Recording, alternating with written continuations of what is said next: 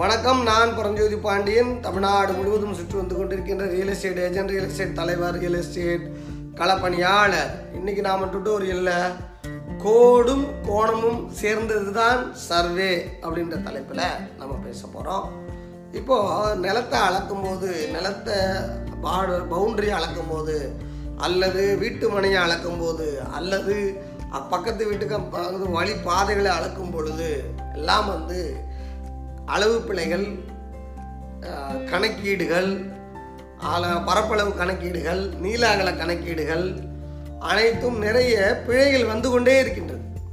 தவறுகள் இருந்து கொண்டே இருக்கிறது. என்ன புரிதல் இல்லை. சண்டை சச்சரவுகள் நடந்து கொண்டிருக்கிறது ஒன்றே ஒன்று புரிதல் இல்லை. ஆனால் இந்த இடத்துல இருந்து இந்த கல்லுலேருந்து இந்த கல் வரைக்கும் எனக்கு ஐம்பது அடிண்ணே. ஐம்பது அடி இருக்குதுண்ணே. அண்ணே நாற்பத்தஞ்சு அடி கரெக்டாக நாற்பத்தஞ்சு அடி இருக்குண்ணே. அண்ணே இரநூத்தி ஐம்பது அடிண்ணே. இந்த பாயிண்ட்லேருந்து அந்த பாயிண்ட் வரைக்கும். சரியாக நான் இரநூத்தம்பது அடி இருக்குண்ணே. என்ன போய் தப்புன்னு சொல்கிறான் நான் கரெக்டாக எடுத்து அளந்து அந்த நாலு பக்கமும் எவ்வளோ அடி இருக்கோ அதை கரெக்டாக நான் அளந்துருக்கேண்ணே ஒரு பாக்ஸ் பண்ணுறீங்க ஒரு இடத்த நாற்பது அடி ஐம்பது அடி அறுபது அடின்னு ஒரு பாக்ஸ் பண்ணுறீங்க நாலு பக்கமும். நான் பக்காவாக இருந்தேன். எந்த குறையும் இல்லைண்ணே அப்படின்னு அவர் சொல்கிறார்கள். ஒன்று நன்றாக நீங்கள் புரிந்து கொள்ள வேண்டும். அதாவது ஒரு கல்லுக்கும் இன்னொரு கல்லுக்கும் அந்த பயணப்படுகின்ற அந்த கோடு அது வெறும் கோடு மட்டும் அல்ல சர்வேல. அதற்கு பேர் டிராவல்ஸ் அப்படின்னு பேர்.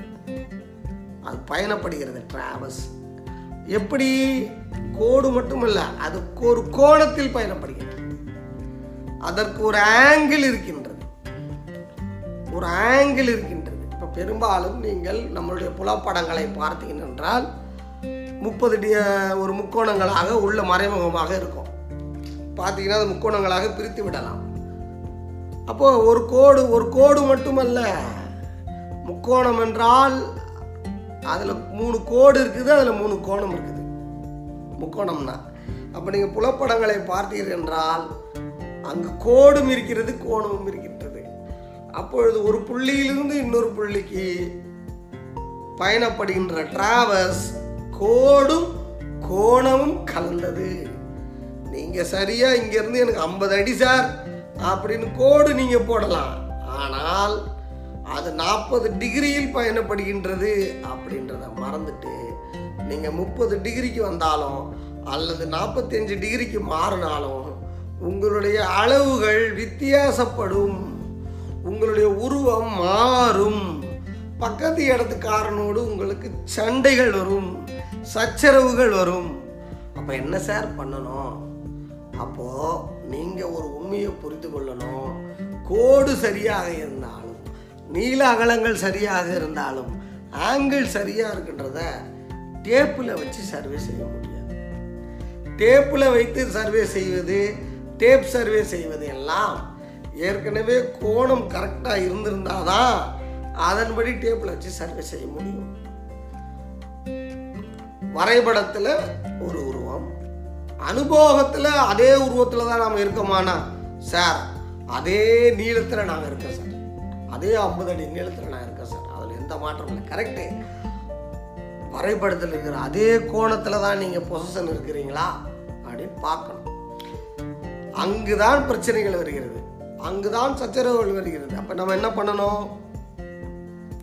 என்னைக்கு ஒரு வீடு கட்ட போனாலும் என்னைக்கு ஒரு நிலத்தை வாங்க போனாலும் முதலில் பொசஷனை கரெக்டாக எடுக்கணும். என்ஜாய்மெண்ட்டை கரெக்டாக எடுக்கணும். சார் எஃப்எம்பி படி புலப்படப்படி என்ஜாய்மெண்ட் இருக்குமானா? இருக்கவே இருக்காது. புலப்படப்படி புலப்படப்படி புலப்படத்தை விட்டு கொஞ்சம் என்லார்ஜாகி வெளியே போயிருக்கலாம். அல்லது உள்ளடங்கி இருக்கலாம் ஆக நிலங்கள் கரெக்டாக தான் இருக்கும் என்ஜாய்மெண்ட்டு அப்படின்னு சொல்ல முடியும். அப்போ நாம் என்ன பண்ணணும்? அதற்கு இப்போ நவீன கருவிகளெல்லாம் வந்து விட்டது டோட்டல் சேஷன்லாம் இருக்குது அந்த டோட்டல் ஸ்டேஷன்லாம் எடுத்து பவுண்டரியை என்ஜாய்மெண்ட் டிராயிங்கை அளந்து வரைபடம் வரைந்து என்ஜாய்மெண்ட் வரைபடத்தையும் புலப்படத்தையும் உட்கார வச்சிங்கன்னா தெளிவாக தெரியும் வெளியே போயிருக்கிறது. நம்முடைய கோடு எவ்வளோ ஆங்கிள் வெளியே போயிருக்கிறோம்? நம்மளுடைய கோடு எவ்வளோ ஆங்கிள் உள்ளே வந்திருக்கிறோம் அப்படின்றது தெளிவாக தெரியும்.